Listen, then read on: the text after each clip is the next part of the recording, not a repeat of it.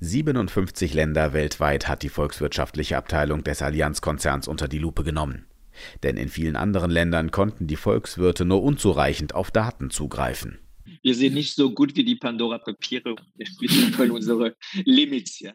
Scherzt der Chefvolkswirt der Allianz, Ludovic Sobran.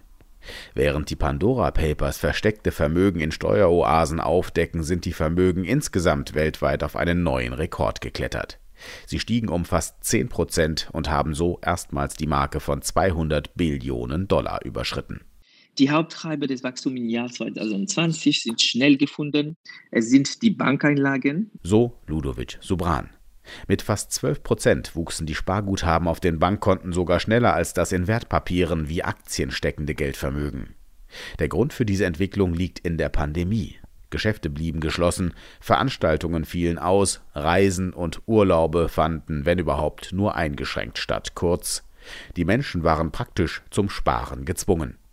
Zudem haben die Geldpolitik der Notenbanken und die fiskalischen Hilfsprogramme seitens der Staaten die Lage stabilisiert. Das hat auf der einen Seite die Vermögen geschützt, zum anderen haben die Aktienmärkte auch schnell wieder einen Erholungskurs eingeschlagen. Hier bilden die deutschen Sparer übrigens im Vergleich zu denen anderer Länder des Euroraumes eine Ausnahme.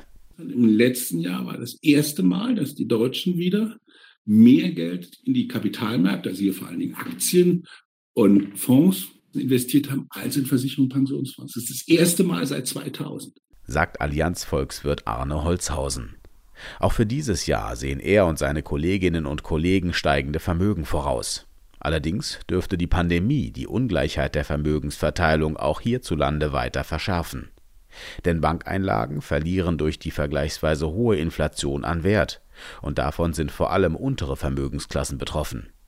Vermögende Menschen hingegen legen ihr Geld verstärkt eben auch in Aktien und Immobilienmärkten an. Also hauptsächlich konzentriert sich dieser Aktienbesitz in den höheren äh, Vermögensschichten. Fasst das Arne Holzhausen zusammen.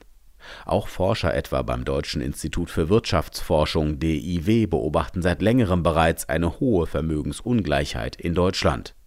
Und das gilt auch im internationalen Vergleich. Das kann man daran festmachen, dass die untere Hälfte der, der Bevölkerung einen Vermögensanteil von etwa ein bis zwei Prozentpunkten hat, äh, wohingegen die obersten zehn Prozent einen Anteil von etwa zwei Drittel des gesamten Vermögens halten. Das heißt also, hier liegt eine ganz klare Ungleichverteilung vor, die weitaus stärker ist als zum Beispiel bei den Haushaltsnettoeinkommen.